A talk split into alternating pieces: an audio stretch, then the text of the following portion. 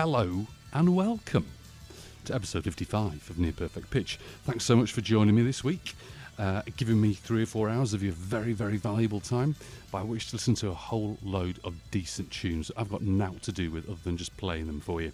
Delighted this week to the point whereby I'm wearing an adult nappy because we've got that many good songs to get through, tons of new releases. I can't actually remember a week where there's been so many top, top, top new releases, uh, including um, the new Morrissey single, something brand new by Cabbage, in as there's something brand new by Shame and Milburn.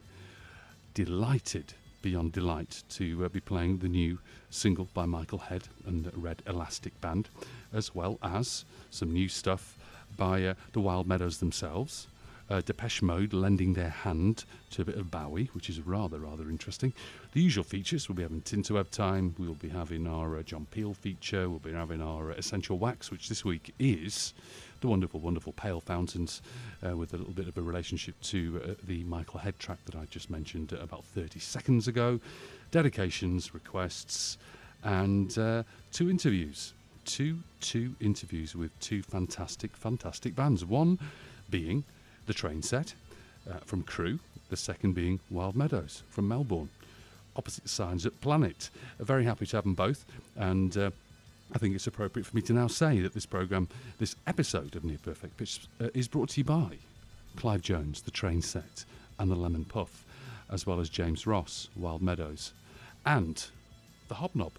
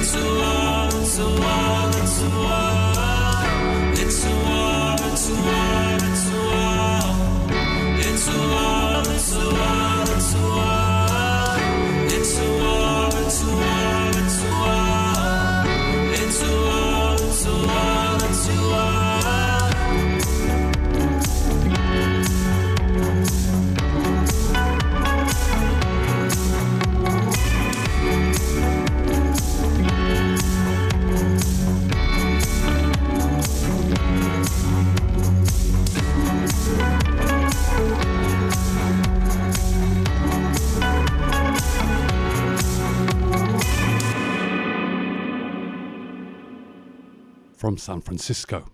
That is Blackbird Blackbird and a single from 2012 entitled War, of which there are tons and tons of remixes of.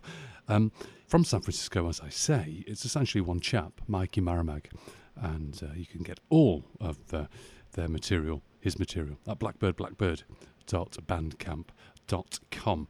And um, I, I was aware of the band. I bought some of their material, including this uh, this EP.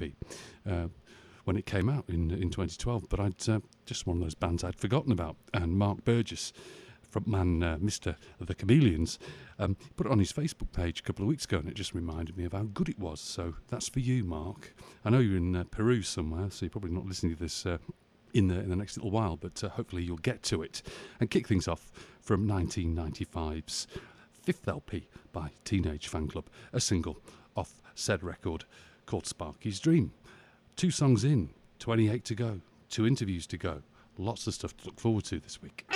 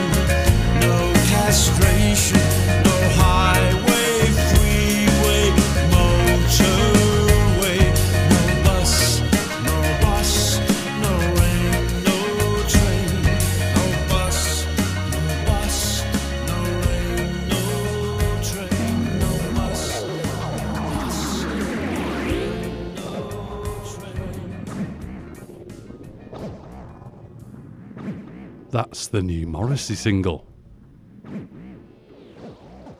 Spent the day in bed, and that's off the forthcoming new LP, Low in High School, which is coming out next uh, next month. If you uh, are inclined, you can spend uh, well the equivalent of a mortgage payment quite easily on all the different variants of the record that are coming out, different coloured vinyls, HMV exclusives, uh, tons of bundles lots and lots and lots of ways by which to spend your hard earned cash. Um, I'm just interested in the songs, and if the single's anything to go by, um, I'm uh, I'm optimistic because I've not been overly enamoured with the, with the past three or four Morrissey records, and I hope that this is uh, the turning of the tide, at least for me anyway. So uh, that's the Moz. And before we heard Morrissey, we heard that Petrol Emotion from their debut record, uh, Manic Pop Thrill, released in 1986, and also their third single. It's a good thing, and that's for Tony Mulroney. Thank you, mate, for your kind words and for spreading the near perfect pitch gospel. Now it's time for a quick fire. Two in a row new releases.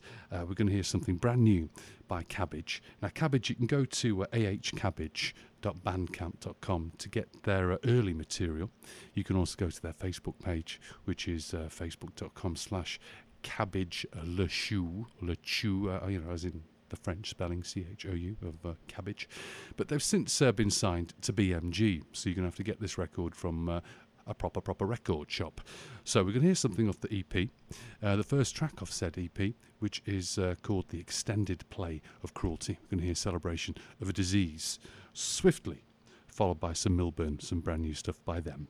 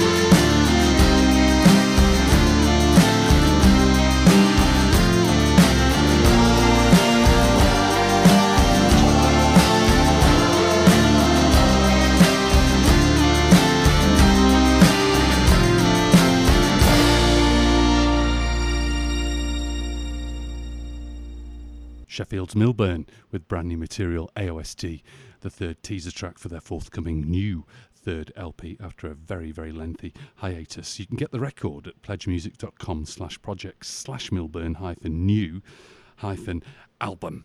And before we heard that, we heard Cabbage off their brand new EP, which is entitled Extended Play of Cruelty. That's the lead track celebration of a disease. Uh, next, let's keep in the new release vein, shall we? Let's hear something new by Shame.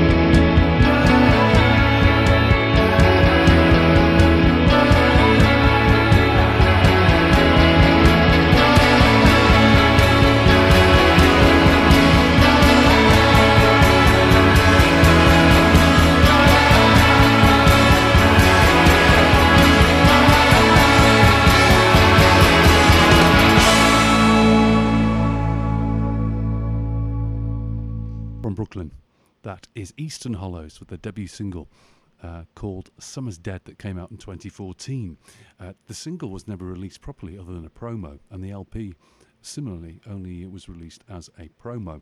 They were on a label called uh, uh, Pop Fiction, and uh, for some reason the, the record didn't get released, but uh, their later works are available on their own Bandcamp page at easternhollows.bandcamp.com. So go there and buy their latest material. I've uh, played a couple of songs from their, their latest stuff in in uh, in past weeks, and they are rather rather good. Again, that's Eastern Hollows. That was preceded by for uh, Mike Reagan, top top man in Liverpool, uh, a new single by uh, by Shame called Concrete, and that was released uh, just this week. And I've played a lot of them in the past as well. And shameband.bandcamp.com is the place you can go to get all their material. We're about two, eight, nine songs into the program. And as I look out the window, it still looks absolutely scorching outside.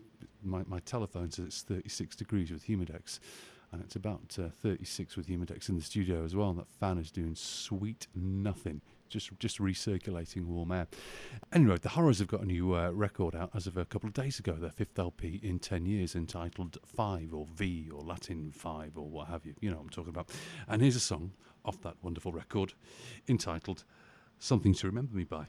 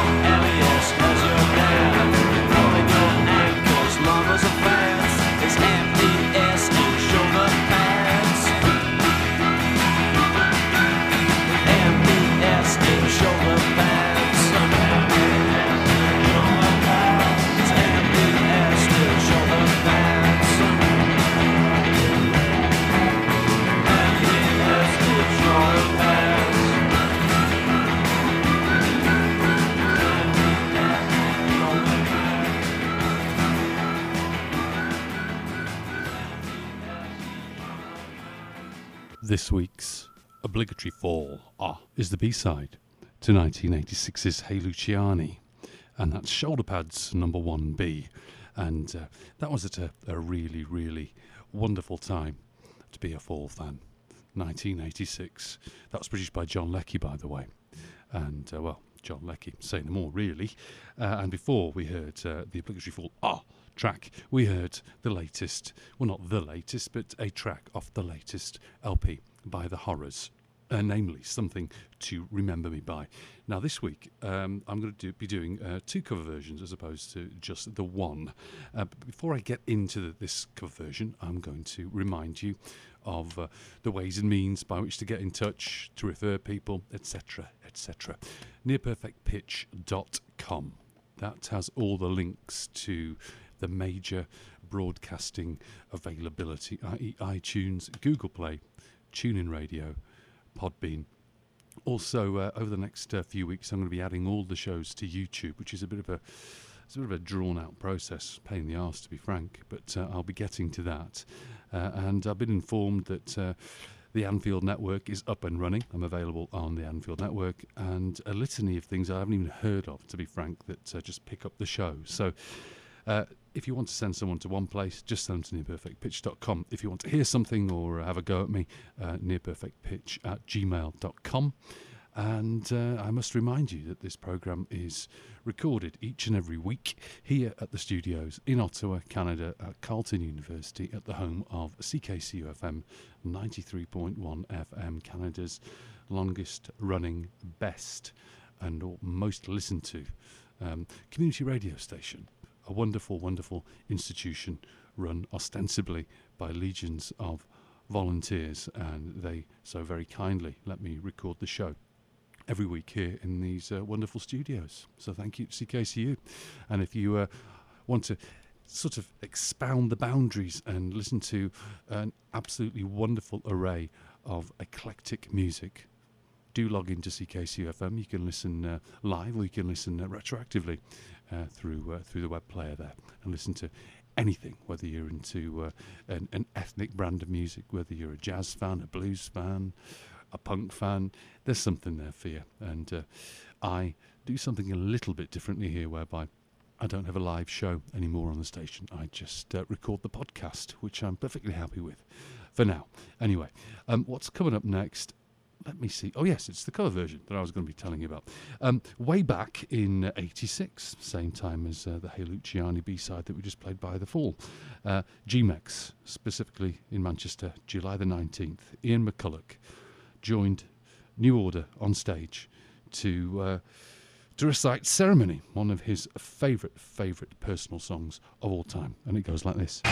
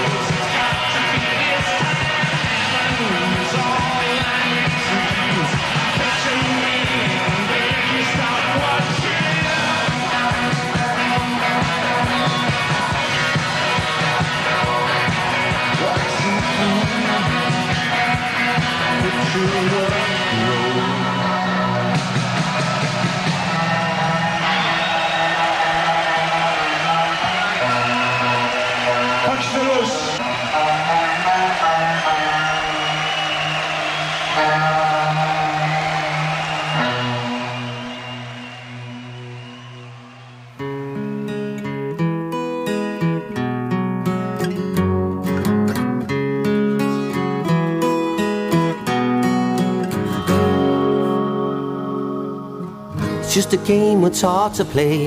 It's not really you. You kinda knew it anyway, but what can you do? Now you know there's something wrong, but you can't see for sure. Why nothing is real anymore.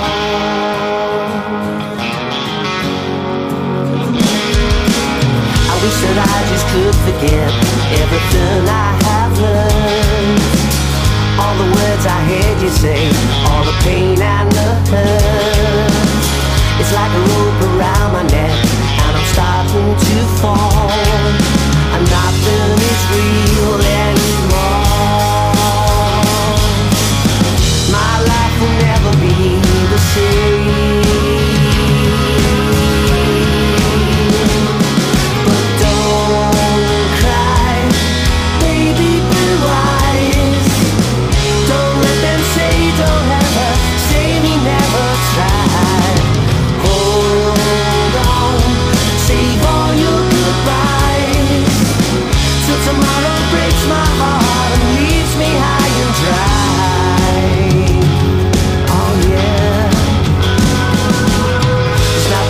That I possess, nothing real I can hold. Just an overwhelming sense deep down in my soul. Like a haunting melody that I can't see for sure. Why nothing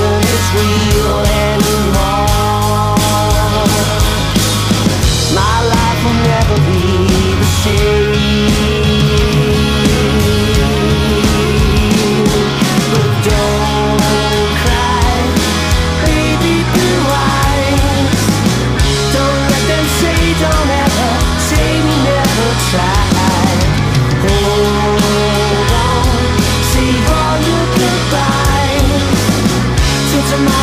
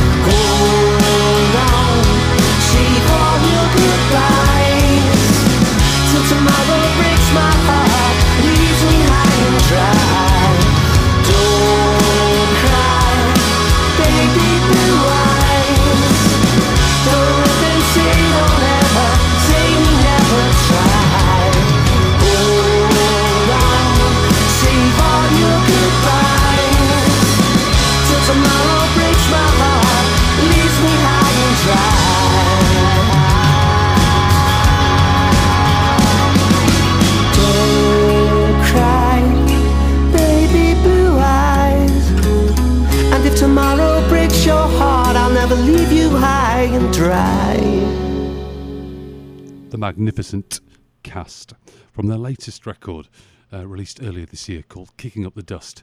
That's Baby Blue Eyes. John Power is an immensely, immensely gifted young man. Well, not young anymore, but uh, a bit younger than me anyway.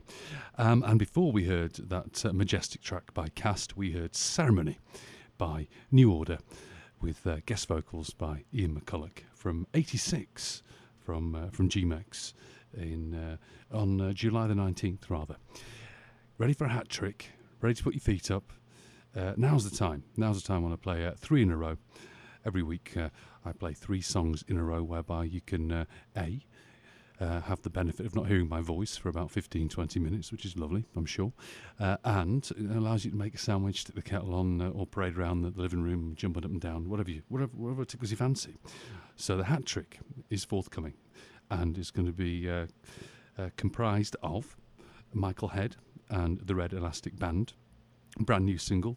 Uh, Rumour, which is going to be on the new record Adios Señor Pussycat, which you can uh, pre order at violetterecords.com. That's Violet with a, a double T E at the end of Violet.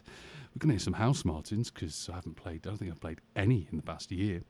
And uh, the third song in uh, the, the triple shot, shot, shot will be Tame Impala.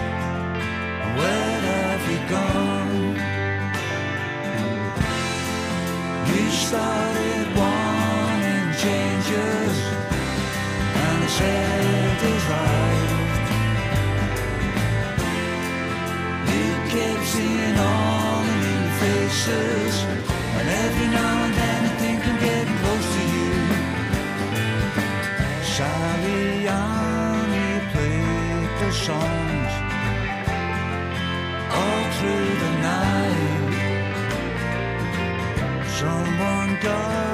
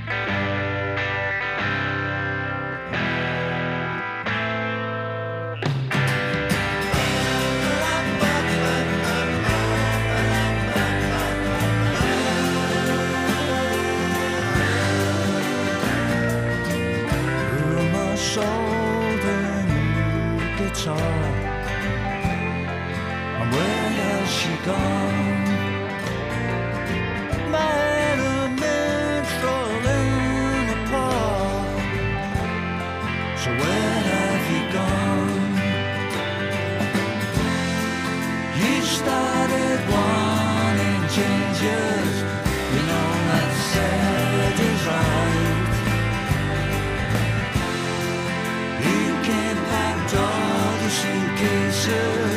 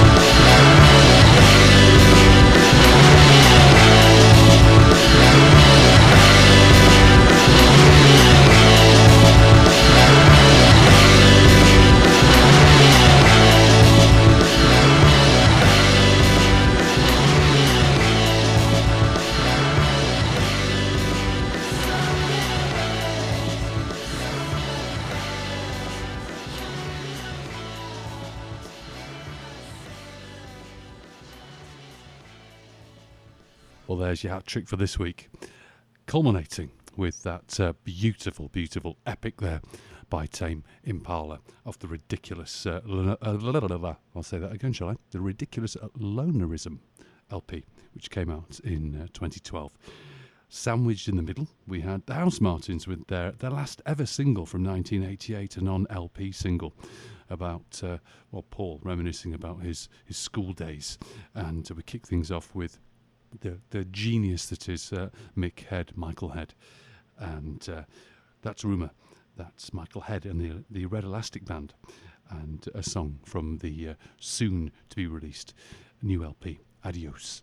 Señor Pussycat. And again, I encourage you to go to violetterecords.com to order your copy of uh, this wonderful record. He's not made a bad album, and uh, later on in the program, we're halfway through actually, in terms of uh, the musical content, uh, we're going to be uh, hearing more from him uh, under the, the guise of his first outing with his brother. Pale Fountains, that's our essential wax, which is coming up in about half an hour or so. And as I fumble through my list here, I'm in a new studio, by the way.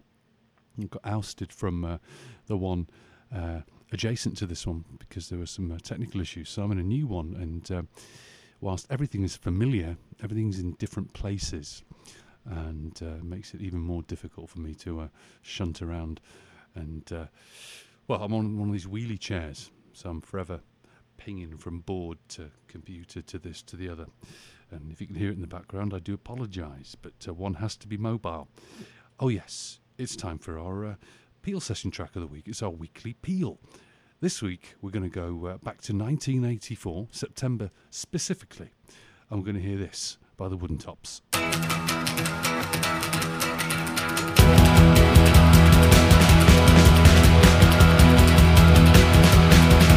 Coffee fortune, coffee fate. Gonna hurry before she's late. So the things get the taste. No just take. Baby, I know you mean well, but what you're selling came from hell. Drink will stay get that. Baby, I know you love my so rock my soul and take it away. Oh baby, I know you like my way, so rock my soul and take it away.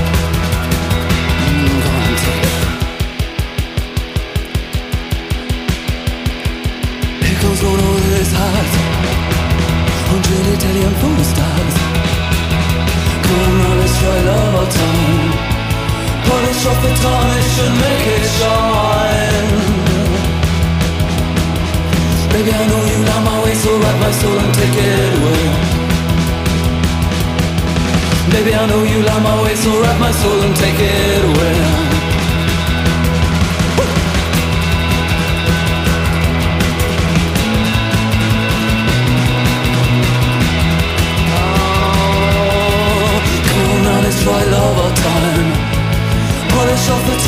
And make it shine.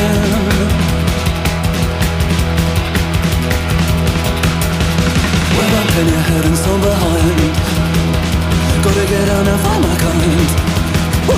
Baby, I know you love my way So rock my soul and take it away mm. Baby, I know you love my way So rock my soul and take it away Ah.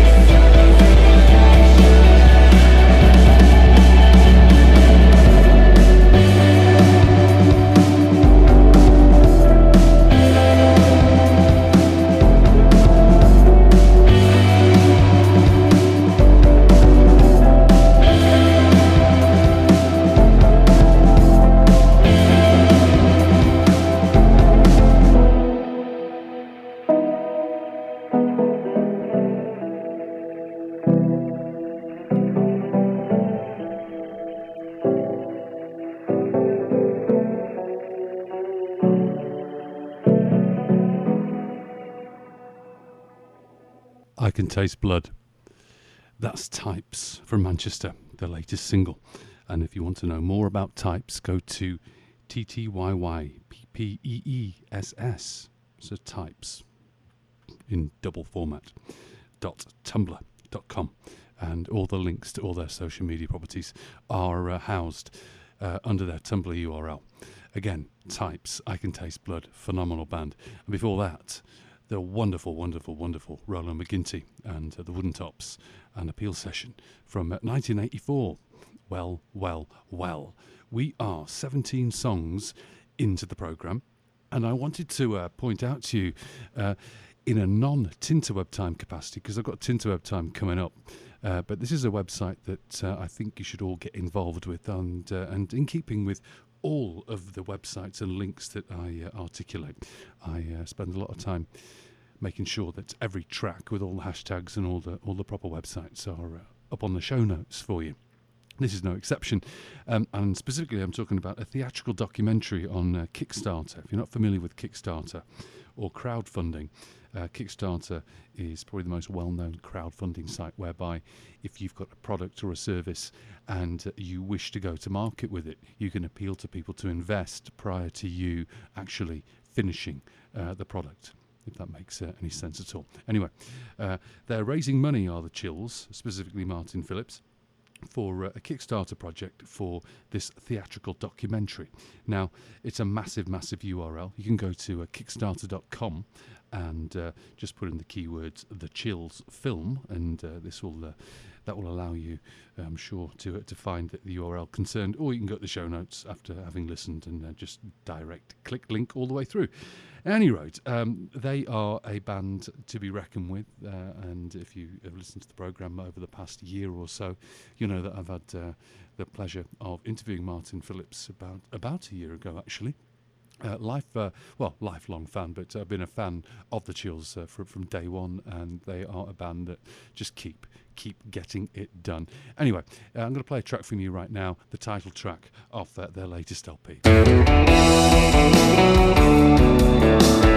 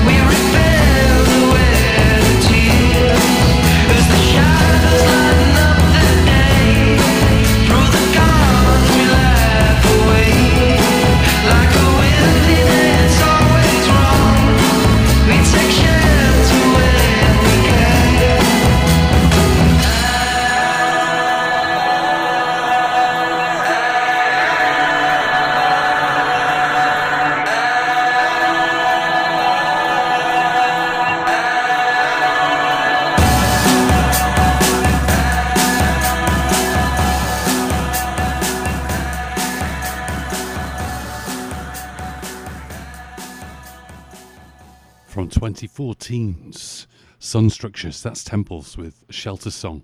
They are a band that are so immensely evocative of the 60s. It's, it's stunning to me that uh, they managed to capture that sound. Um, that's very indicative of their entire sound. They are one of those bands that have managed to pull it off and they do a wonderful, wonderful job. Again, Temples. And uh, that's off 2014 Sun Structures, and that is a shelter song. Before that, off the latest effort by The Chills, uh, Silver Bullets. That's the title track that we heard. And I also wanted to remind you again of the Kickstarter project for the Chills film, a theatrical documentary. Uh, go to the show notes or uh, do the keyword search on Kickstarter.com for the Chills film. Next, on the wonderfully labelled um, Stifled Aardvark Records, we've got something by Thousand Yard Stare, their second last single called Version of Me.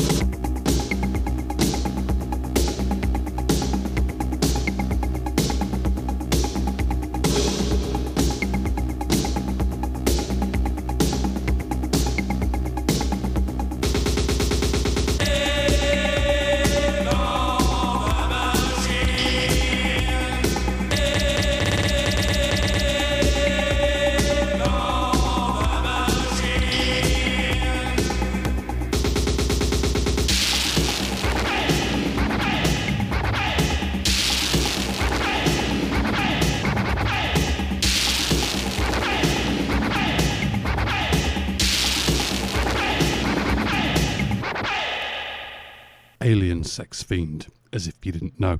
And that is the electrode mix of Ignore the Machine, which was their first single that came out on Anagram Records in 1983. Um, they are fronted and formed by Nick Wade, uh, aka Nick Fiend, and uh, Christine Wade, aka Mrs. Fiend. And they just released a couple of weeks ago a compilation called Fiendology, which is a compendium of all their releases between uh, 82 and uh, this year, 2017. If you are interested at all, again, Fiendology. That was Ignore the Machine, the Electrode Mix by Alien Sex Fiend. And that was preceded by the second last single by Thousand Yard Stare version of me on Stifled Aardvark Records. I just like saying that. Stifled Aardvark Records from 1993. Now it's time. It's that time up program when it's uh, our essential wax, our LP of the week. And this week, uh, I'd already alluded to uh, the fact that it was going to be Michael Head's first outfit, uh, and uh, that outfit is called Pale Fountains.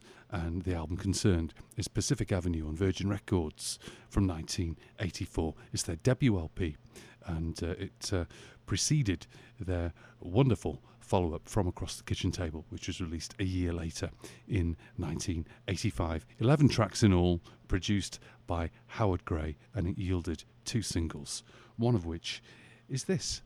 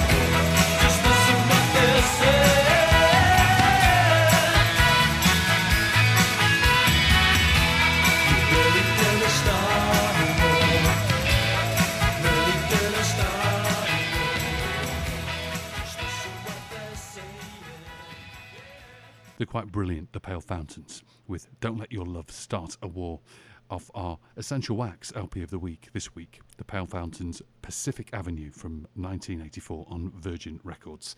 11 tracks in all on the LP, re-released on CD with four extra tracks later later down the line. Specifically, the four tracks are "Palm of My Hand," "Love's a Beautiful Place," "Meadow of Love," and "Thank You."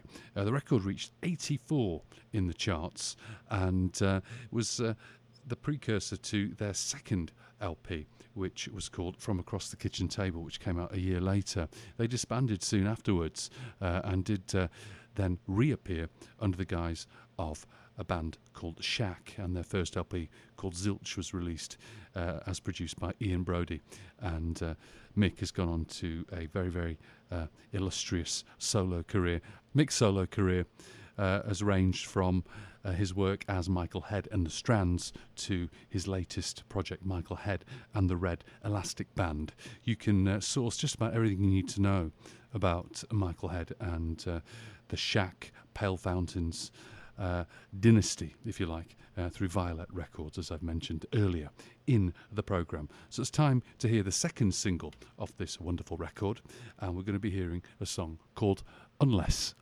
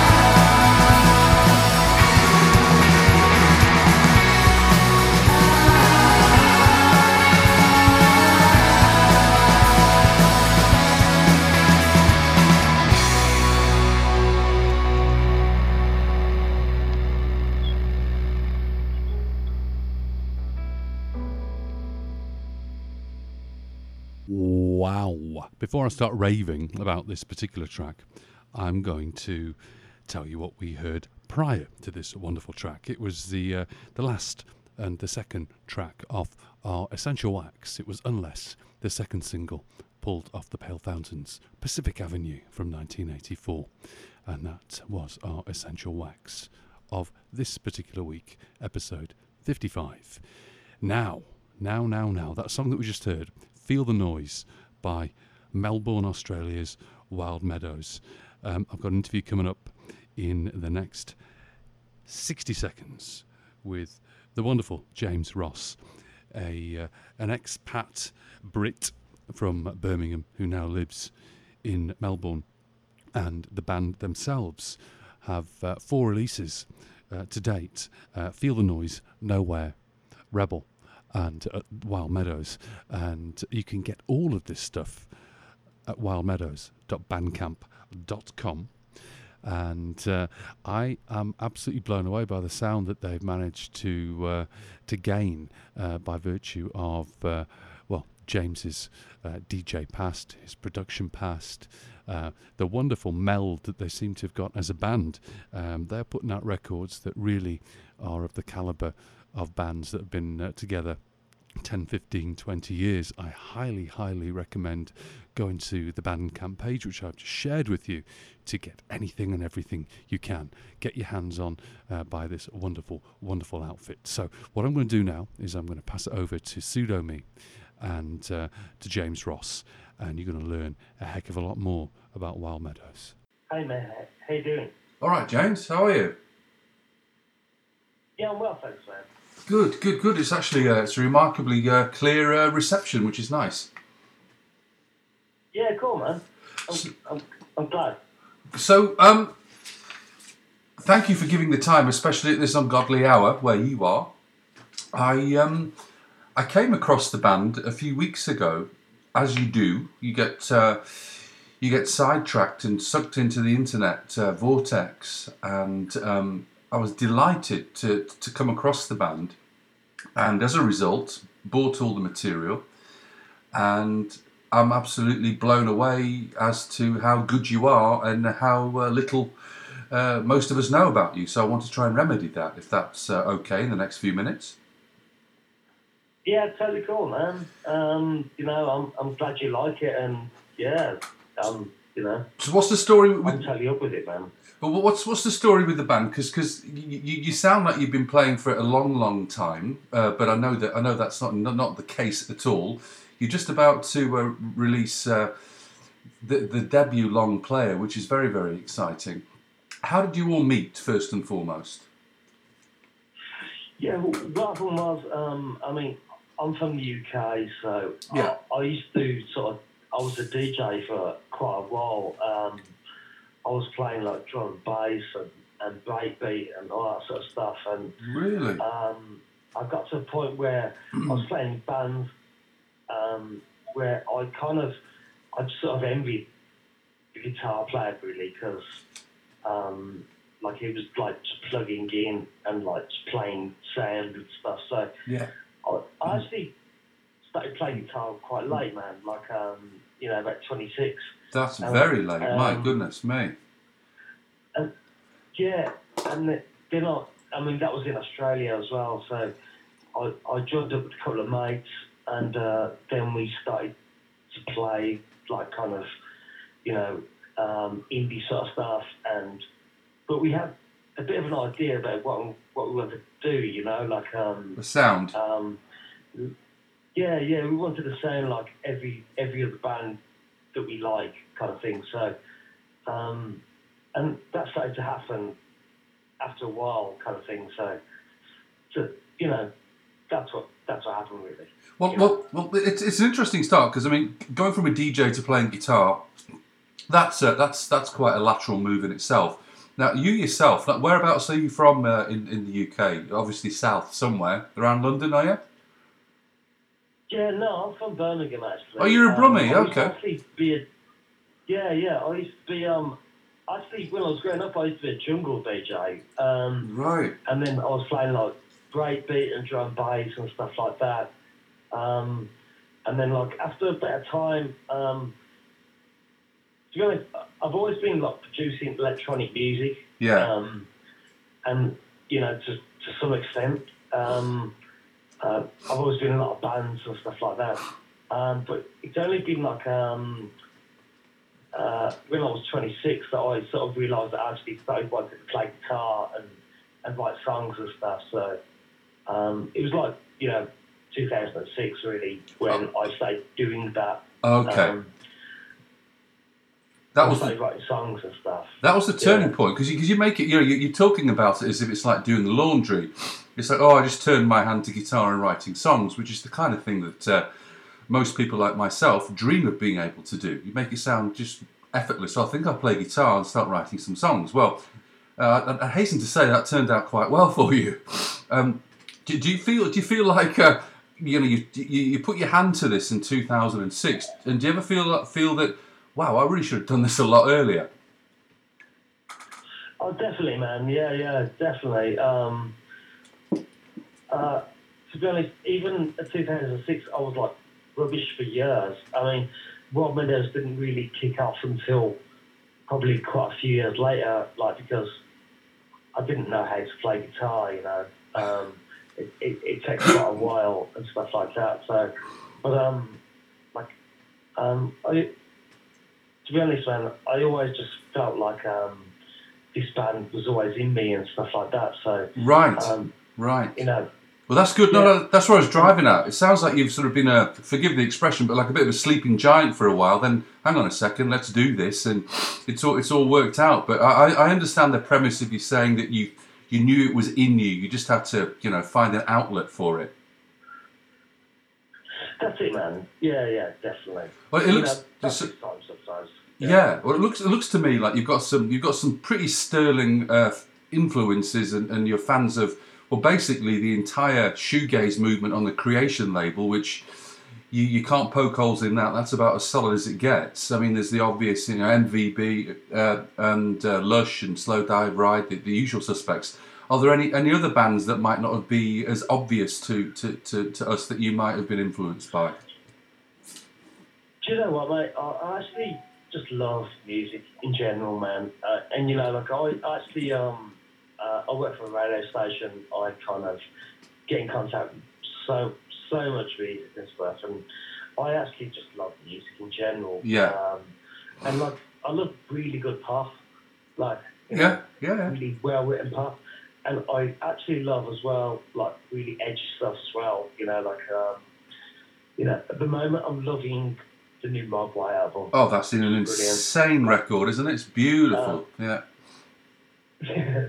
um, you know, like I, I to this every single day, so it, it, it it's my life, you know. So um, Well, it's hard. I mean, it's, it's I know it's hard. It's, it's it's like you know when you walk into a record shop and you want to start looking for stuff that you you know that you want, and then you just draw that massive blank. I understand it's a difficult question to say, you know, who do you dig and who's been influential because it's such a cliche thing, but it's also very instrumental in being operative in, in you know who yeah, you are, totally, who you are right now. I mean, obviously bands like Ride, Mobley Van Tine, Yeah.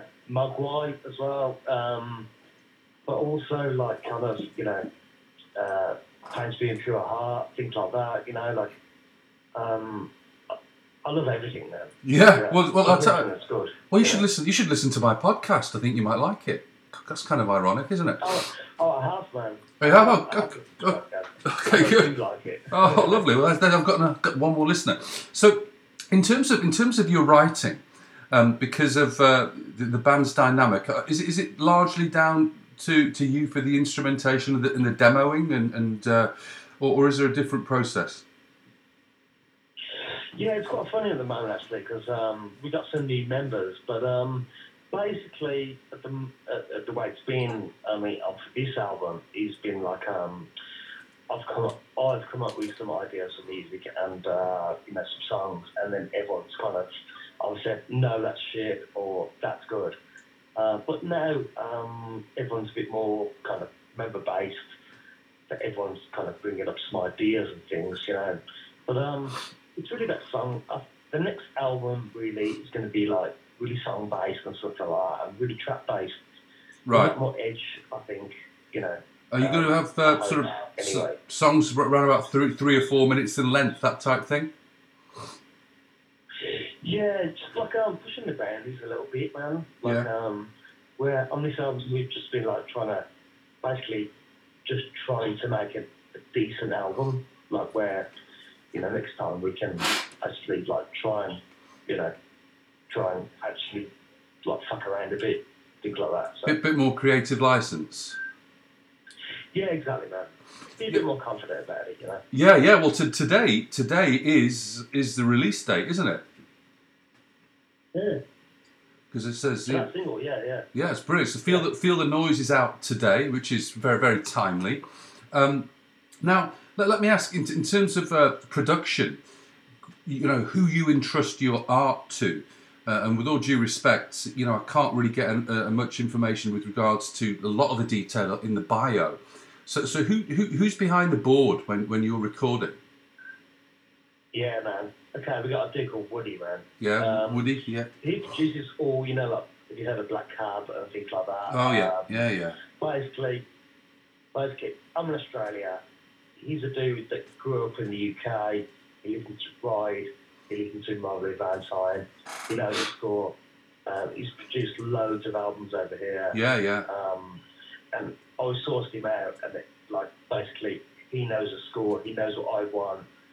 You know, he's got some great ideas and things, um, and that's who I want to work with. Fantastic. It's basically Woody Annison sort of thing. Uh, it, he he's fucking amazing, man. Like he, he's he's an artist in his own right. You know what I mean? So we just basically want to work with him from now on. you know? That's great. I mean, it's, it's one of the hardest things uh, as uh, as an artist is to align yourself with somebody who can, uh, well, and not so much embellish, but but actually do you justice uh, behind the board and understand where you're coming from and be able to be really, you know, another appendage of the band that you just entrust that you trust your work to implicitly. Totally, man. Totally. That's a great It's feeling. the hardest thing. I mean, we've recorded stuff before as well with other people, but you know, like this dude, he gets us. You know what I mean? So Yeah, chalk, it's chalk and cheese, isn't it? Chalk, chalk and cheese. So, um, so what- what are the other other members doing? Is it is this is this an entirely full full time full on affair right now? You're all doing nothing but the band. no, we're all working, man. You're all You working? uh, there's no money. There's no money in it, but yeah, we're all, um, you know, we're all totally, totally uh, involved in this. So Yeah. Well, let's well let's hope let's hope there's a there's a turning point in the next few weeks whereby you'll have a decision to make whether it, whether it does become a full time endeavour or not. It seems to me that you've been very very well received in in the in the local and and uh, national press uh, down under. Now now the next the next frontier is to is to get the UK and, and North America to take notice of you. Um, uh, so, so how are you finding finding life on, on Bandcamp, whereby you've got a lot of uh, you've got a lot of control. Uh, you know, you can control everything from the release, the artwork, and every facet. Uh, Are you finding that uh, an enjoyable experience? yeah, it's fine, man. Um, I mean, we're gonna go into uh, like uh, like Europe next year and stuff like that. Oh, Um, right. Our, our albums are gonna be out in like February, sort of thing. So All right. you know, it's all it's all control, man. Um, we got to do like kind of basically controlling all that sort of stuff. So you know, So how's um, how's he's really good. yeah, and and what, speaking Yeah, of, he's, he's a, sorry, there's an overlap. You go ahead, mate. I've interrupted you. Please go ahead. No, no, it's um basically this guy like handling all our press and all that sort of stuff. It's the first time ever, you know, like Yeah. um, you know, which is pretty cool. Um, so you know, all that sort of happening, and yeah, it's all great. Fine. So you're happy with that? Now, what about what about what about gigging? Yeah. Uh, have you got any? Uh, have you got uh, a busy gigging schedule ahead of you, or is it uh, evolving as the days go by? To be honest, man, we got some really good gigs coming up as well, like uh, you know, Saturday nights. Nice. You know, yeah, it's all good actually. Um, it's really weird because, like, you know, you get from sort of not having any gigs or any releases, but you know, involving a lot of people, um, and then all of a sudden you've got like really good gigs and really good kind of you know releases and supports and stuff. So, I mean, you know, I've been in bands for like you know since I was like you know the last twenty years, but just involving a lot of people is like kind of you know absolutely the right thing to do. You know? Yeah, yeah, and and so so you, the gigging the gigging aspect of things is healthy. Now, how, how do you how do you like playing live? Because I mean, I know a lot of artists who who who consider playing live like taking medicine when you're poorly. They, they consider it a necessary evil. Like, do you do you, do you revel in the live experience? Like, do you do you just look around and go, "Holy shit! I can't believe I'm actually doing this." Yeah, man, it's one of those things, you know. Like, um, I mean, there was a time when it sucked, but honest, I actually quite love it now. Um, and like, you know, the more time to blaze, the better, you know. Um, and like, um, I mean, we're we're fucking loud at the moment. yeah, yeah. Um, like, and we, we get louder every single time, and we're trying to get louder, and like, we're trying to get more epic and, and fucking louder and stuff. And it's just more fun. Like, um, we used to be really nervous and scared, don't wrong, but um, now we actually don't care. So, That's great that you reached um, that stage. It's better, now- it's better now. yeah, yeah. Well, it's, it's like being comfortable in your own skin. It's like you've got nothing to prove, and if you know if someone doesn't like it, well, you know, at the end of the day, it's their problem, isn't it? oh fuck it, mate. You know. Yeah, I absolutely. used, I used to be scared, but you know, fuck it. Well, that's the that's the that's the that's the thing you've got to try and dispel is that you know at the end of the day you've got to be happy with yourself doing what you're doing, and then uh, if anyone else likes it as a byproduct, that's that's that's lovely, but that's not the sole motivation, is it? Yeah. I, I mean, at the end of the day, you're going to do it anyway. So I mean, Exactly. Yeah. fuck it. Yeah. Yeah. like, I can, I can sense I can like, sense some new. Uh, get as much out of it as you possibly can. You know, like, you know. well, James, um, I, I, I can can. do it anyway. So if you can do it scared, great. But if you can do it absolutely brilliantly, then Go- do that. You know. Well, I was sort of, I was sort of, I think I might have got an idea for your next merchandising for for, for, for you know you will have Wild Meadows on the front, and and just fuck it on the back. There you go. It'd be fantastic. There's your marketing right there. You just you'll, you'll make you'll make tens of Yeah, thousands in, t-shirts. Well, it's you know you, you seem to have cracked you seem to have cracked the mainstream uh, quite well there. You know because once once Triple J start uh, championing you, that's that's almost a signal that you've arrived at least in Australia, which is a good thing. Are you, are, you, are they still are they spinning your uh, your stuff still? I've got absolutely no idea. No. To be honest, man, like um, Excuse me. we always kind of went, uh, fuck that shit. Uh, we don't care about Triple J and anything like that. Yeah, Um, and then we started with the dude who does our publicity, and he's like, "No, that's the only way you get." You know, yes. Uh, Unfortunately, yes. publicity and stuff. Um, but we still don't care, and like, yeah, whatever happens, happens. But I mean, hopefully the tune's good enough and people like it. So It'll just you know. it'll just a different Yeah. path, just a different path. That's all. If they champion you, it just is a little bit of an accelerator. If they don't, you're going to get there in the end anyway. Um, now, now being being yeah, that, exactly, man. well, being that you're really involved in the scene down there, are there any bands that that, that uh, Australian bands that, that we might not have heard of that you think are on the cusp of, of, of becoming something a little bit more uh, uh, well successful, heard of, uh, worthy of worthy of Oh, uh, yeah, praise? man. I know a heap, man. Yeah? yeah, yeah. I know, I know a heap of bands um, that should do really, really well, but they don't because of I don't know some reasons, man. I can't. There's um, low tide or like um, contrast and things like that. Um, they're great bands, man. I'm taking Um, I'm taking notes because I'm gonna I'm gonna research it because Yeah, totally, man. 'Cause Check Aus- out. Australia- Australia- Contrast. I'm sorry Australia's always been Specifically contrast as well. They're fucking great. yeah yeah oh, sorry I, I, there seems to be an overlap with the audio but what I was saying was is, is that Australia you know hasn't been overly prolific with its musical output but but th- what's good is unbelievable I'm a big big fan of you know the likes of uh, the Church uh, died, died pretty Yeah, cool. you know all these all these these bands that, that really um, really made an indelible mark on music and most most of the record sales are actually outside of Australia they did well in Australia but Yeah, totally. but th- they've just been just been.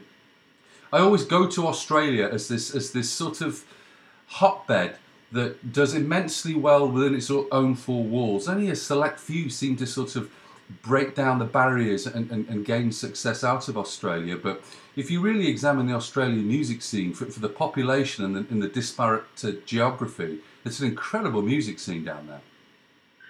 Yeah, yeah. There's always the you know the flying nun stuff as well, which is Oh, well. amazing. Oh, it's insane. Well, yeah, I had to, I had Martin Phillips on the show a while ago from the Chills, and you know that that band just blow my little mind. Album after album have done so for about thirty years, and yeah. So anyway, I should probably qualify that and say the Antipodean music scene. You know, we'll lump in New Zealand as well. Yeah, but it's it's stunning. Fantastic, it? It is. It's very vibrant, and and and it. Uh, I've never been there. My wife uh, and my brother has been there because her brother-in-law lives there, and it's one of those places where I think that if I did go, I'd probably not want to come back. Is that what is that what happened to you? To be honest, with you, I've never been to New Zealand, and I'm, I'm literally out of the water, man. I've just come to Melbourne. I um, I, I think I've got a show on, you know, Triple R music. Oh, have you? Um, Okay. Oh, so magic. I I didn't know that. And um, I play the band, and that, that's it for me. You know what I mean? Like I, you know, that's, What- that's what I do. Well, what was know, but- what, what was responsible um, for the move though, James? Uh, so, uh, You know, I ended up in Canada because I, I blindly followed my uh, my family. Uh, how, how did you end up in Australia? Um, basically, my ex-girlfriend was from here, and I just came here, and Right. and I, I liked it. Um, you know, um, but you know, It's always a reason. Just curious what the reason is. Sometimes people, you know, put, chuck a pin in a map and say, "Oh, I fancy going there," um, but there's, there's usually a bit yeah, more. man. I mean, to be honest, like Melbourne is like the sort of music capital of Australia, sort Yeah. of thing. That, that's why I stayed here and things like that. Yes. But, um, it's really good. Got a few really good sort of radio stations like PBS and Triple R. Yeah. Um, that are like really strong, and you know, um, few good shows on here and stuff like that. So Great. I mean, it, it's it's a good scene here, man. Like, um, there's really good sort of live shows and stuff. So. Well, I hope I hope that we can keep in touch over the coming months and and and, and, and, years because it's it sounds like you you're, you personally with, with, with, with your project. I'm really excited for you because your sound is really really mature. Uh, and if and if you were to hear this um, without knowing anything about the band, you you would you'd make an assumption that the band was really established and it was you know four you know four or five albums deep. So I know it's difficult for you because it's it's your art and it's very sub- subjective, but you, you, you, should be very proud of what you've uh, what you've put out so far. I mean, I- I just I think the sound is brilliant. I mean, obviously you, you aligning yourself with Woody is, is, is responsible for some of that, but the songs themselves, uh, coupled with Woody's uh, production and also the mastering, of course, which is which is ridiculous. The sound is beautiful that you've managed to attain.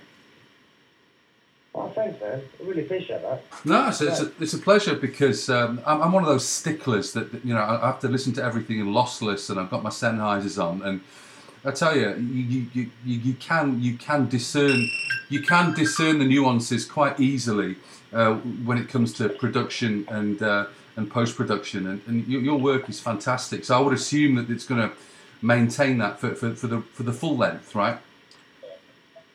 Yeah, totally. What, what, what's what's the prospective Yeah, re- what's the prospective release date? You, you think it's January next year or February, something like that? Yeah, February, February actually. Yeah, yeah. I'll keep you posted. Yeah, yeah, magic. And it's going to be. Is it going to be on all formats? Or have you not got to that point yet? Yeah, no, certainly It'd be vinyl and uh, just digital download. Smashing. Uh, no CDs. I think. Gotcha, gotcha. And uh, I, I always ask this question, and, and it's very poignant for you, being that you are uh, an expat. And if you're anything like me, you've got your favourite things, and you're off down the British shop to snag snag your Marmite or wherever the heck it might be. But, but uh, for years and years, I've always asked artists, on a parting note, what their favourite biscuit is. And the premise is this: is that you're around my place, uh, and you just played a gig, and I stick the kettle on, and I come out with a biscuit tin, and I say, "Help yourself. It's a magic biscuit tin. You can choose any biscuit on God's Yeah. green earth, any biscuit, past or present. What would you choose?" Fucking hobnob, isn't it? no, no, you got you've got to you've got to qualify that, mate. Now, is that are we talking chucky or are we talking plain? What's that? Cho- chocolate or plain? Oh, plain, man. Plain. Okay, smashing. Okay, because I've got this I've got this really articulate spreadsheet infographic with all the biscuits and all the artists. So so I'm gonna I'll uh, I'll I'll add your name next to the hobnob and I'll shoot you off uh, a little graphic in a little while. But in the meantime, in the meantime, thanks so much for the chat, and, and I'm going to shoot you a line, of course, obviously when uh, when the cast's ready ready to go. And uh, I've got one Yeah, last too, one last question. Uh, pick a song for me to play uh, by by the band. What would you like me to play?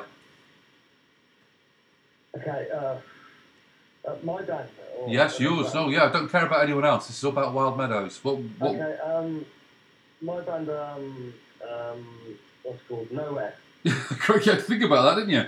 Okay. In fact, well, it is late at night for you. No, no, uh, Jennifer. Jennifer. Okay, Jennifer it is. And uh, I'll be in touch really soon. Thanks so much, mate. It's been a pleasure. Yeah, cool, man. Speak soon, mate. Look, look after. Ta-ra. Right, bye. Many thanks, James, for uh, your time and uh, for educating us as to uh, all the intricacies of Wild Meadows. What a band! Stay tuned here because I'll be playing anything and everything they release, and I encourage you to visit their Bandcamp page to snag anything and everything you can by them as well. Here's one more track.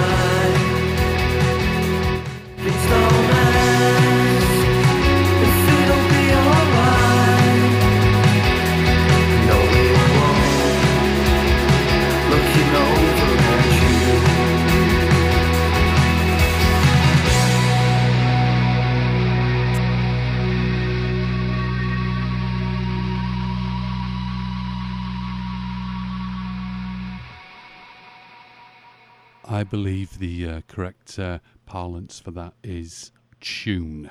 That is uh, Jennifer, as chosen by James Ross himself, by the wonderful Wild Meadows from Melbourne, Australia. My thanks to him and my thanks to the band. What great music they make. Again, Wild Meadows. Check them out, wildmeadows.bandcamp.com, and more to come from them in uh, the weeks, months, years ahead. Great, great, great band. And uh, stay tuned for our second interview this week. Uh, two weeks in a row, we've got a couple of interviews as opposed to just one, which is which is fine. It's fine. Um, this week, uh, for our second interview, delighted to be talking to uh, Clive Jones from the Train Set, a band who I loved uh, for a very, very brief amount of time before they just disappeared off the surface of the earth. And you will learn a lot more about what I'm talking about by virtue of what uh, Clive imparts uh, later on in about uh, 20 minutes' time. Now then, now then, now then.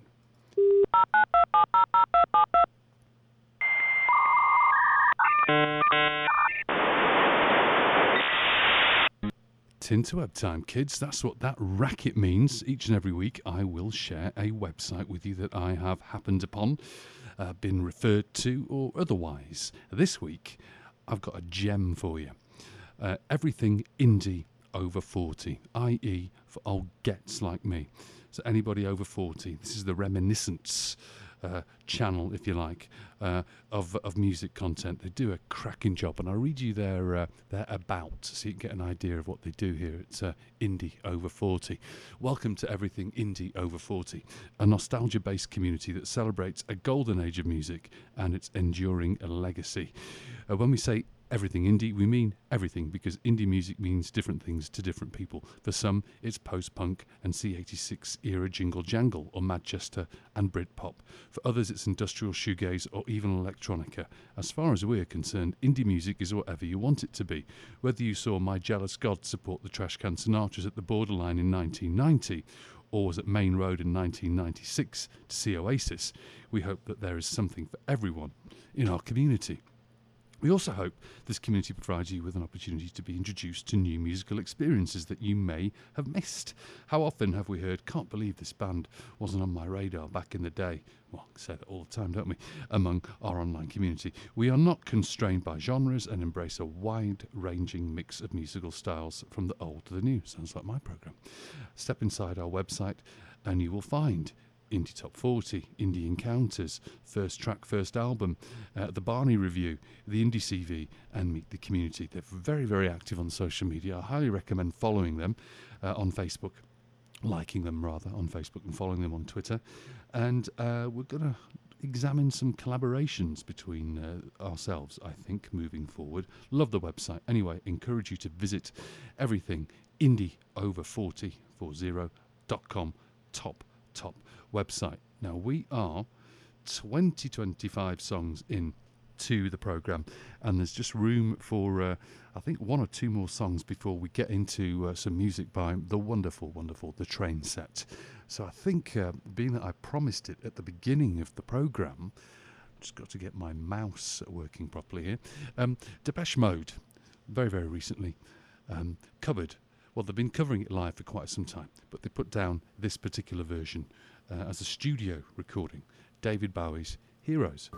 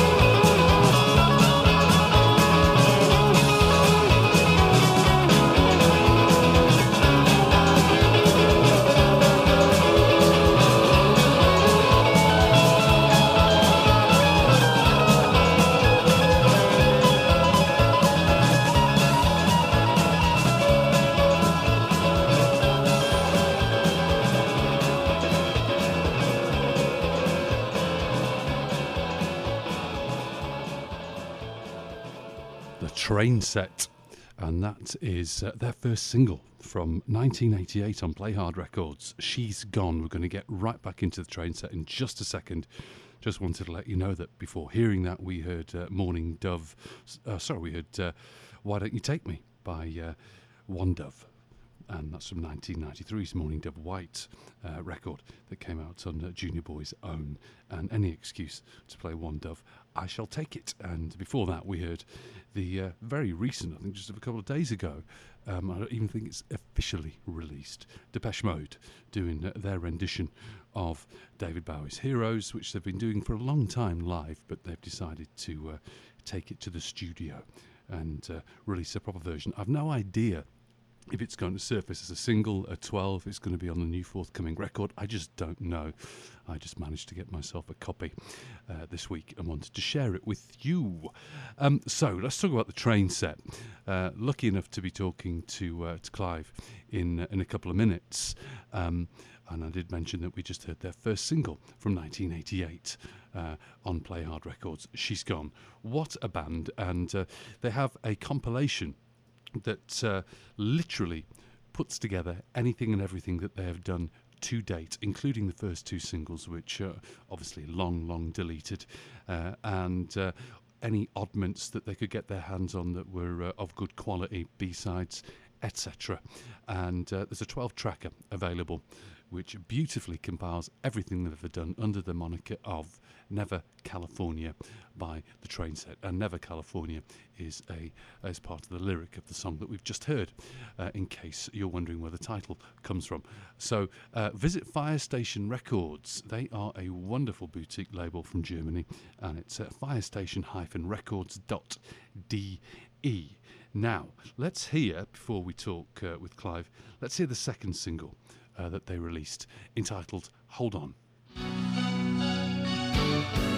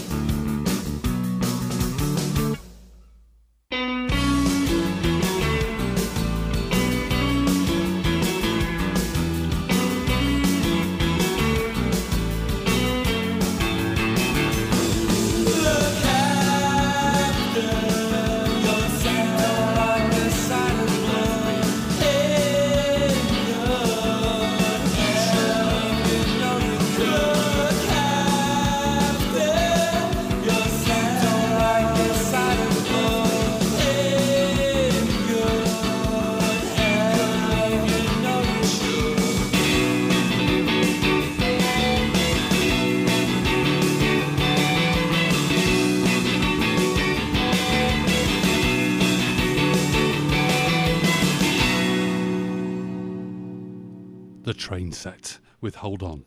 Now it's time to have a chat with Clive, and you're going to learn an awful lot more than just by listening to me. I'll be back after the interview. Hello.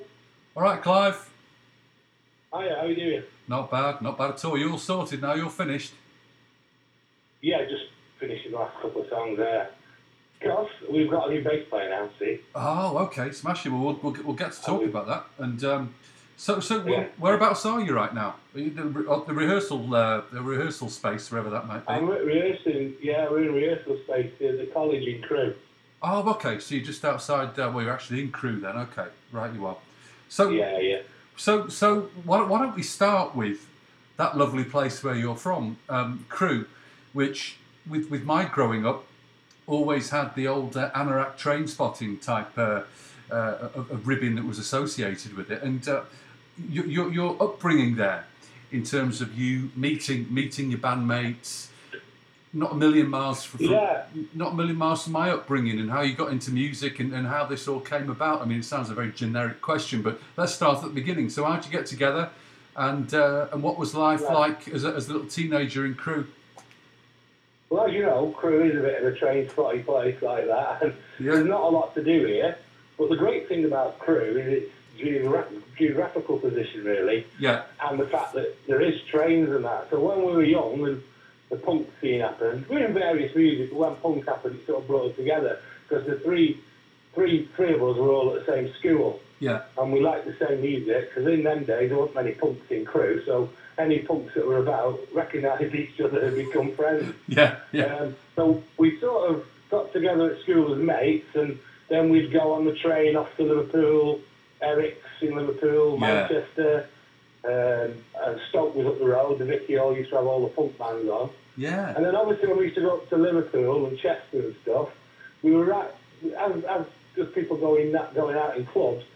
There's a place in Chester called Smarties Yeah. that first started playing what you might call post punk, like all the stuff from Zoo, you know, the Yeah. Men, early Theatre Explode, Joy Division, and we sort of moved with that as that moved. And not long after that, we formed a band, and we were all having influenced by punk and post punk, and it's a thing to do to form a band. So um, in Crewe, that's what we did, um, and it was like that really. We didn't know who was going to play what. I mean, two of them were playing guitars, and it's sort of a toss up who was going to be the bass player, you know. yeah, yeah, yeah, like a lottery at the beginning, isn't it? Yeah.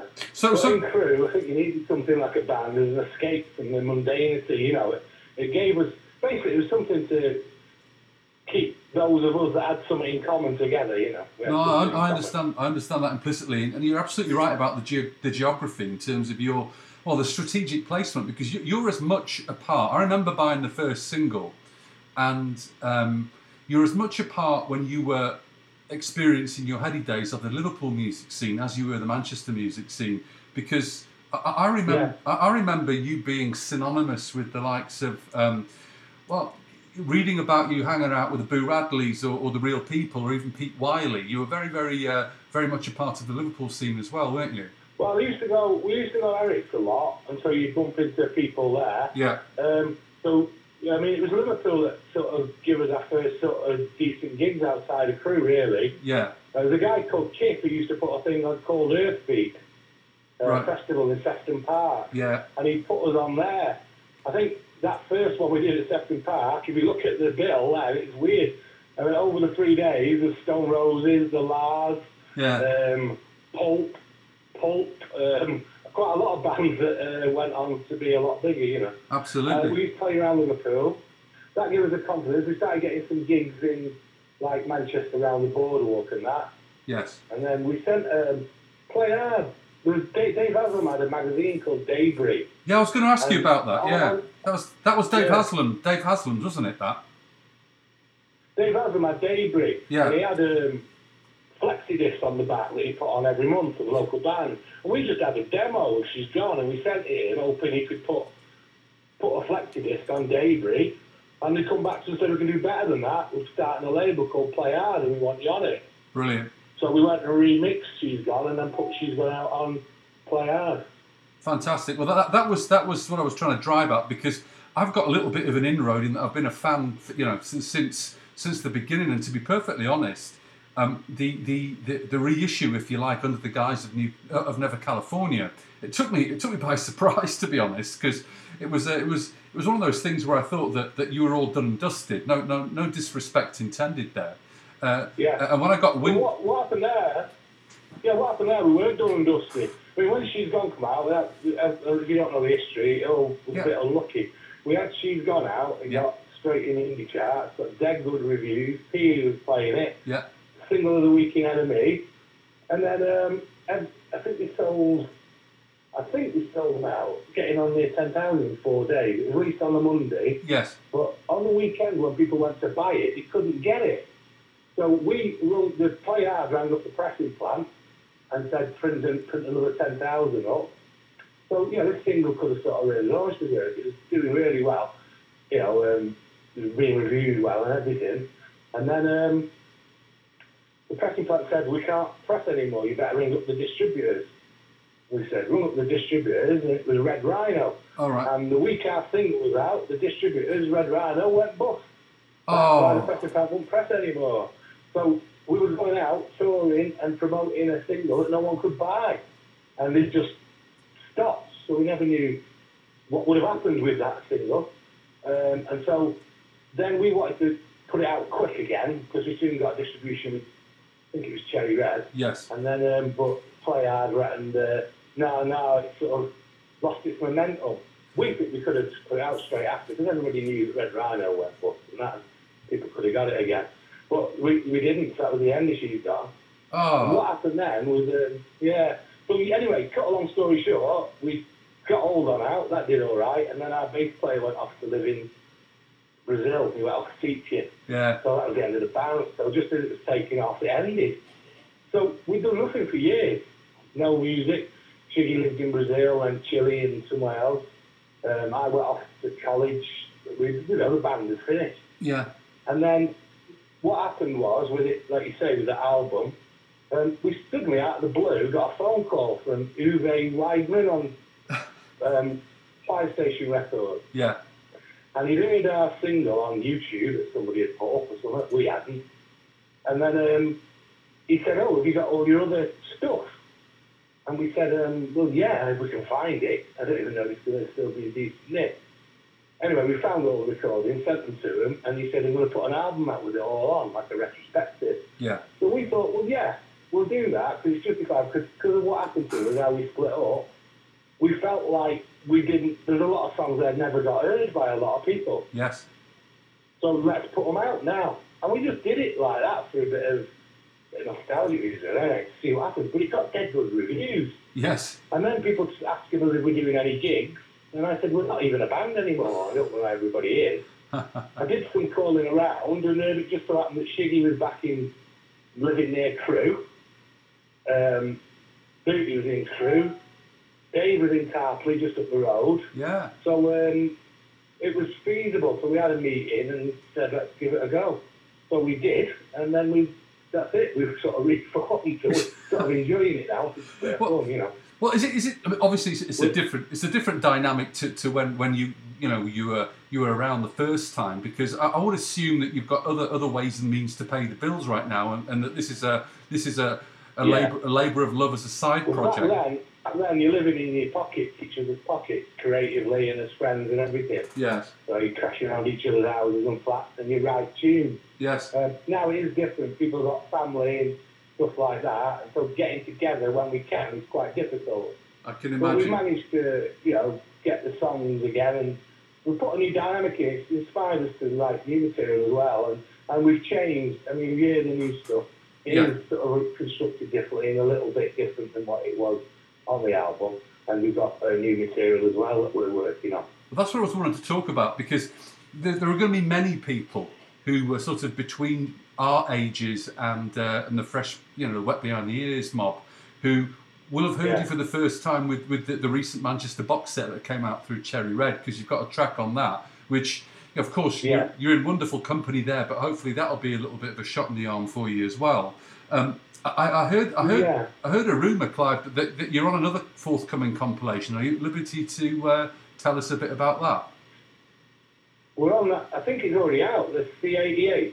Oh, it's the C88. Okay, well, I've, I've got that. So, all right, We're on the C88 on that Manchester North of England. right, right. Uh, anything, what I'm aware of, yeah. anything else in terms of reissues before we start talking about uh, uh, new material? So, is is is is is, I don't think we can put any more stuff out off the album now. It's all there. Everybody wants it. And it you know, we can't. I don't want to just keep putting all the old stuff out and as singles. I mean, No. we've sort of put. Um, we've done the. We released "She's Gone Again." Then Yeah. we released "Beautiful Monster" yes, as a single, and I think that's it. And but we're in the studio now. We've uh, got at the moment about five tunes that uh, have never been recorded and new stuff that we're going to work on, and hopefully get that out. Wonderful. So, so yeah, I think you've, you've done this to death. I didn't mean that you know you can get any more out of the Never Never California compilation. But where I was going was, uh, are, are, there, are there any possibly uh, any more any more uh, old uh, demos or things kicking about? Because I was talking to um, Martin Coogan a few weeks ago. And talking to, to him about how he managed to, to cobble together the, the reissue of Turtle Soup, and he, he was going Right. going into Yeah. massive detail. You know, he's, he's- a bit a bit was from cassette, a bit was from reel to reel, a bit was from ADAT, and he and he cobbled it all together. There's- What what? yeah, there's a few bits and bobs um, of um, a couple of tracks. Uh, what was one called "Is to You"? It's very, uh, very early those sounded very spacey and Yeah, and um, simple. I mean, there is little stuff like that. Yeah, there's there's live stuff as well that we recorded way Yeah. back that isn't too bad. Some of it, you know. did So you? possibly, possibly.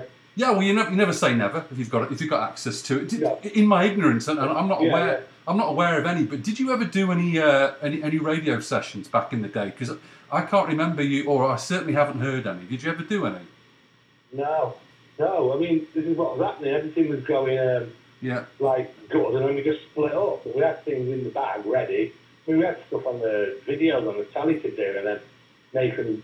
Uh, what was it? A Saturday morning um, thing that used to be on the chart show and yeah, everything. yeah, yeah. Um, but we had some sort of telly, but we know we never did um, any um, sessions like Peel or anything. I mean, he'd only heard that she'd gone and hold on, then we were split up. Yeah, Saying yeah. that though, the new bass player now, who's with us, Yes. has done Peel sessions. He was in a band called Colours Out of.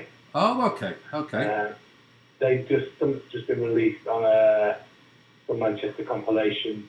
There's some pictures, record vinyl exchange. and They, they just put a, a compilation out and they're on that. Oh, lovely. But, well, I used to watch those at the time when I was uh, a youngster in Crewe, and Yeah. they were really cool band. You know, like a Crewe. Well, they, they were brilliant. As they had gone on, the, the front man was just amazing. Yeah. And they were like a Stooges, Doors, sort of uh, underground sort of band. Yeah, But they got, I think Mazzy Star's got something out of there. The rock section by Mazzy Star, she covered one of their uh, records. But Andy Pence now, who's the bass player in them, has uh, filled in for Shig, who's gone back to Portugal. Oh, fantastic! Well, he obviously likes his Portuguese, he's Brazilian, he's Portugal, and uh, that, that's that's Yeah, obviously he married, he met, he met a Brazilian girl, married her, and then they moved back to Europe. But Portugal was the ideal place because the language and that was Yeah. it. So he had a flat there, and he just came home for a job, and it was just so happened that when he that put the album out, and, and people asked us if we formed the band, that did a bit of uh, sniffing about, found out he he was back in England for a bit, so that's why we got together as a band. Otherwise, it wouldn't have happened. It had just been us getting together as friends to see the release of that yes. compilation album, and that'd have been it. Well, it must have. I said I'd never do it. I said I'd never do it, a band again. You know, I don't want one of them bands that comes back and does it again. Yeah. But when we had rehearsals and did it, it just gelled. It was like this, it was like we hadn't stopped. You know, it was really weird, and we really enjoyed it. It was fun. So we're having a bit of fun with it. It's, it's, it's good. Well, I'm delighted. I'm delighted for you, and also, I mean, uh, you've done some fairly high-profile gigs over the last uh, year, year and a half as well. So that must have been a real, yeah. a real We've buzz. had, we've had to do that all DIY though, because we haven't got a promoter as such, or manager as such. Yeah, I lugging. had to do it all on the phone and on Facebook. But it just so happens that people who hear it like it. And one of the main sort of things we keep getting all the time is, well, how come I hadn't heard of you back then? Exactly. Exactly. They, they loved the stuff and they hear it. They just wondered where we were. How come we weren't up there with all them others? And I think the reason is, is we, as the plane was taking off, so to speak, we crashed in the field. you know, Yeah. it was taking off. Yeah. um, the engine stopped because the band split up. You know. Yeah, because I mean, I, used, But, uh, I used yeah. to read, I used to read the NME and, and obviously uh, Melody Maker and Sounds cover to cover, and there was no mention of of of your uh, misfortune, as it were. It just just disappeared. So now nowadays, of course, with Yeah. access to information, social media, the internet, you don't miss a trick. But back then, if it wasn't, happened. We didn't even think it had happened. We were doing dead well, and Shiggy, the bass player, just said, I'm off to Brazil. And then when he went, it sort of knocked us a bit because we were mates from school and stuff, and wondering Yeah. what to do. But then we found another lad, bass player, and then we recorded Beautiful Monster and Gets Me Down there on that album. yeah, They recorded with that bass player. But then Adam, the drummer at the time, there, had sort of. I mean, it sounds stupid now, but when you were 29, you felt like we were over the hill when we'd had our go and it hadn't happened. I understand So that. I yeah. went off and did a bit of stuff with Kit, and so it sort of just fell apart. And I thought, shit, my life now, I'm hitting 30, and um, you know, I was singing it, ain't got an instrument, I'm going to form another band, I'm 30. I haven't had a job or proper job, nothing like that, I don't know what I want, but I start thinking, what am I going to do? Yeah. So I was all right at art and film and photography and stuff. So I thought now was the time to, well, I'm 30, I went off to uni when I was 30, and it sort of, we all just lost each other there. So yeah, it did just fade away. Um, we didn't know what was going to happen, and we just stopped. So and, I, I can't even remember now what we did the label. and I think we just stopped seeing each other and stopped going out. Nothing Yeah. just disappeared. Well, it tends to happen in And a lot sorry? So it tends to happen in your late One twenties, one early. like, a lot of the reviews have sort of said, people who have heard it here, a lot of the reviews and things, we had a lot of reviews on the album, and- and a lot of people, a lot of the uh, people have commented that it, they think it still sounds quite fresh and quite, uh, yeah, quite fresh sounding for, Oh. for how old them tunes are, you know. Absolutely, I was, I was, that was the next thing I was going to say. You stole my thunder there because if, if you listen to it as a 12 song unit, and for, for sake of argument, really a 10 song unit because of the extra tracks at the end, um, Yeah. it, it does, despite knowing and, and, and knowing about the, the singles and, and being there at the time, it really does hold together as, as, as, as a really good, complete body of work. And, and of course, of course, you can't administer a, a study to prove this, but you know, if this was released today with the backing of a Universal or a Big Boy, it, it sounds it sounds as contemporary and as good as anything that I that I've heard uh, since since I don't know when. So there must be a degree of pride that you have because the music really has held up over time. Yeah, I mean, I wish we had someone who could distribute it and get people to it, because everybody who does hear it, all the musicians and everything, really do like it. It's just getting people to know it's there and hearing it Absolutely. again, you know. Well, all I can do is play it and, and recommend it to as many people as I can. And, Yeah. I'm, and I must say that you know it's one of those one of those outfits you are that. Uh, yes, you were the one of the few that got away, but but I- I'm personally delighted to have been able to get hold of the tracks uh, about a year and a half ago because uh, Yeah, I- I- well, that was the intention, wasn't it, really? Because, like Uwe and and uh, Fire Station, that's it. He thinks there's a load of good tracks there that were just in drawers and under beds. exactly. locked away in cupboards. No one had really heard them, and I think he thought they're too good not to be given an airing. Well, we need we need more we need more Uwes because the, the you know the, the roster the roster of Fire Station is all over the shop, but it's it's wonderful in that I mean you, you know you know categorically that he's not out to become a millionaire. He's here because he loves these tunes, and he uh, loves the doesn't he? He yeah. it. yeah, I mean you've got everyone. Just From, one second. Adam, Adam's just going to get up in the car now. all right, mate. So, uh, so I'll come back to you and just say try to it. Yeah, yeah, yeah, yeah. So, uh, see you later, Adam. See you later. See you, Adam. See you. That was David Adam. All playing right. the keyboard, Adam's the drummer. All right. Adam's the father of uh, two of the Orielles. Oh, All right. They're big in Canada now, yeah. Yeah. You were out there with them, didn't you, Adam? Canadian Music Week last year, the Orielles played. I'm mentioning them because um, the Orielles are doing really well on Jeff Barrett's Heavenly label now. Yes. And that's the, the two the girls in it, and their daughter, who Adam, our drummer. And it's weird. They're out gigging now while we are. It's quite funny. That's fantastic. I had no idea. Well, that's that's a bit of a segue. I'll have to play something by them on the next program as well. Then. Yeah, yeah. They're Two- not good. They're good. I like them. Yeah, Really I, I. I do like them too. yeah, I, I hadn't, Yeah. hadn't joined yeah. the dots though. With the, story there. yeah, yeah. You know, I was going to ask you actually because yeah, back back in the good old days when you know I was going to Eastern Bloc and Affleck's and having the time of my life before I had to grow up. Um, you know, you were you were rubbing shoulders with the best of them. Um, you know, whether it was James or the Mondays or what, whatever. And and I, Yeah. I always ask I always ask bands who've got an affiliation in in in in whatever degree with Manchester. I always ask you if you've got any Martin Hannett anecdotes. If you haven't, Not Matt, not Martin Annett. No, uh, I didn't really. I mean, what happened with us when we were on Play Hard? Our connection there, because Nathan McGough obviously Yeah. run Play Hard with Dave Haslam, Yeah. and we got into the Happy Ender thing there. So because of the connection with Nathan McGough, Dave Haslam, the Happy Mondays, we were then getting gigs at the International, the Happy Ender. And then the Mondays liked us. It wasn't a buy-on or anything. They asked us to do- that bum tour with them. yeah, And we did the bum tour with the Mondays. James liked us, and they asked us to play with them. So we were just getting gigs like that, you know, really. Yeah. like bands, other bands liked us and wanted us on with them, you know. Well, I tell you, if if, if, But, I, if, um, if I didn't know any better, I'd start crying now about the travesty that, that is your your, your career. It, but but um, but it, you, you you've come back, and, and, and without you coming back, it would be one of those one of those classic sob stories. But now you've you've rectified it Well, by yeah, that's coming. my life, that is. Everything in my life is like nearly. If I wrote a book, it'd be called Nearly Man or something, you know.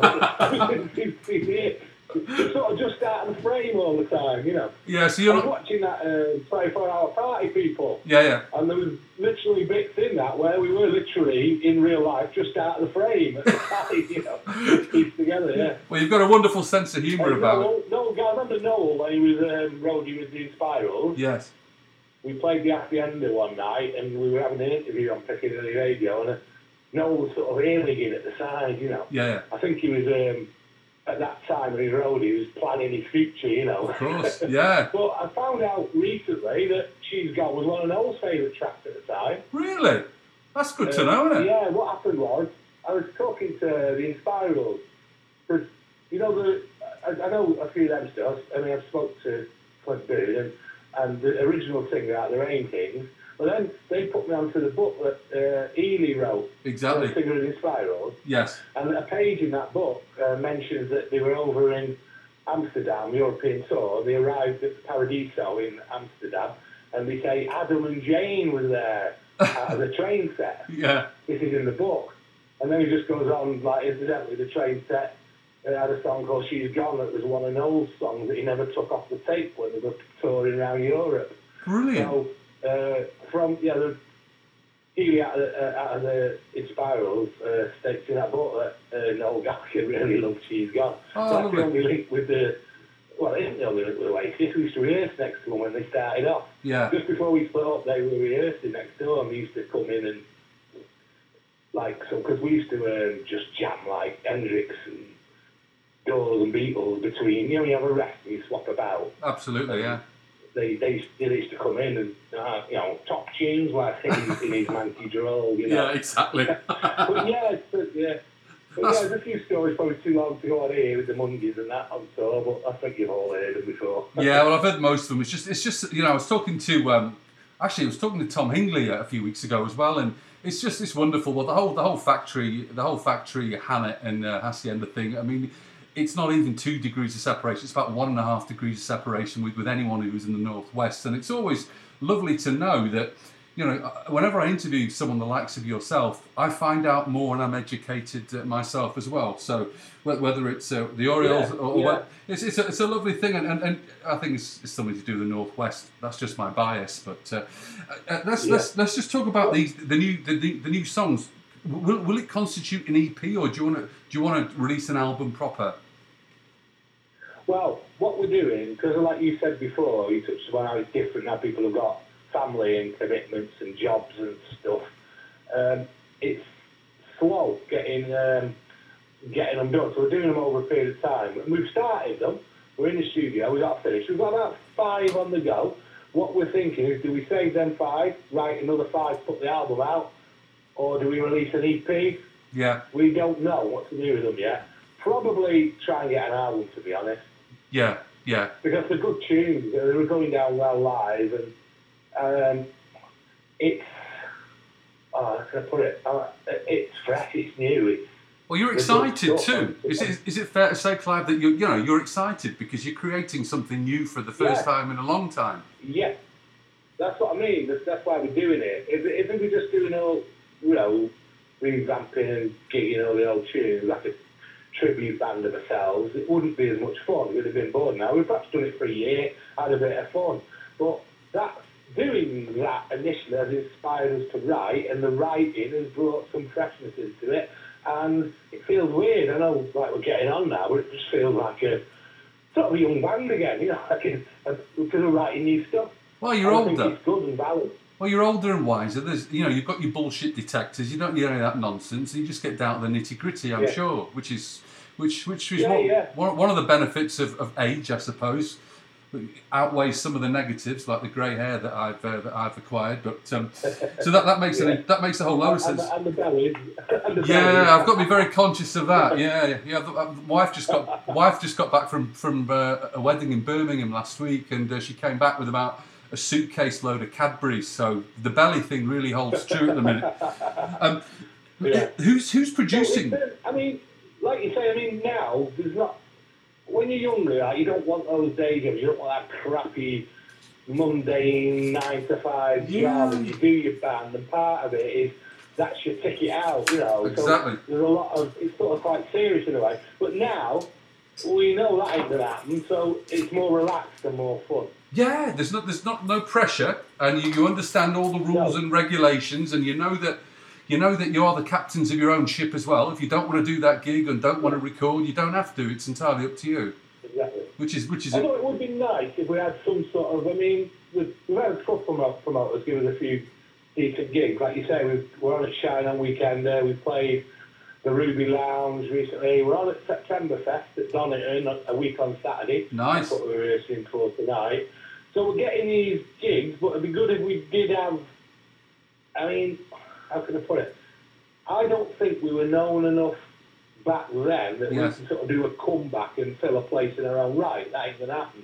But when we're supporting other bands that are pulling a crowd, we're going down really well with them, and I think that's why we're getting the gigs. Yeah, well, that, that, that makes Well, intrinsic it- sense. It does. Uh, plus, plus, you know, when you've got something new, a new a new record, whether it's a digital single or, or an LP or an EP, uh, in in the minds of these promoters, it makes you. And I don't agree with this for one second, but it makes you more relevant and it makes you less of a risk to a promoter.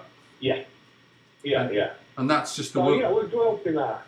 We've got a publishing deal with Wipeout Music as well this time round. Yeah, that's great. Um, but um, Fire Station is sort of retro though. But we want to. We got our label called Bletch that we could, you know, sort of business that we could put it out on. But it'd be nice to get the release of the new stuff with someone who's got a bit of whack behind them to distribute it and get the radios hearing it, you know. Well, get well, we'll get get on to Jeff Barrett with your with your heavenly Well- heavenly heavenly little connection there. Yeah, I think he'd laugh. I think he think I think he thinks that and should move over when they're a bit older and let the youngsters do it. So I don't know whether Jeff. I don't know whether Jeff Barrett have us. I don't know. Well, you're absolutely right. It seems to the mean average age for recording artists on Heavenly seems to be about 17 nowadays.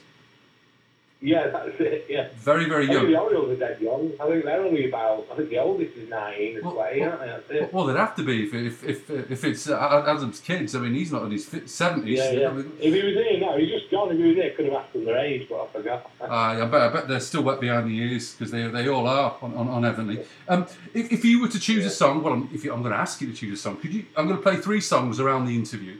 Um, I, I, I'm going to choose two. Be a greedy bugger, but could could I ask you to choose one for for me to play? What off, off, Yeah. off Never California? Yes.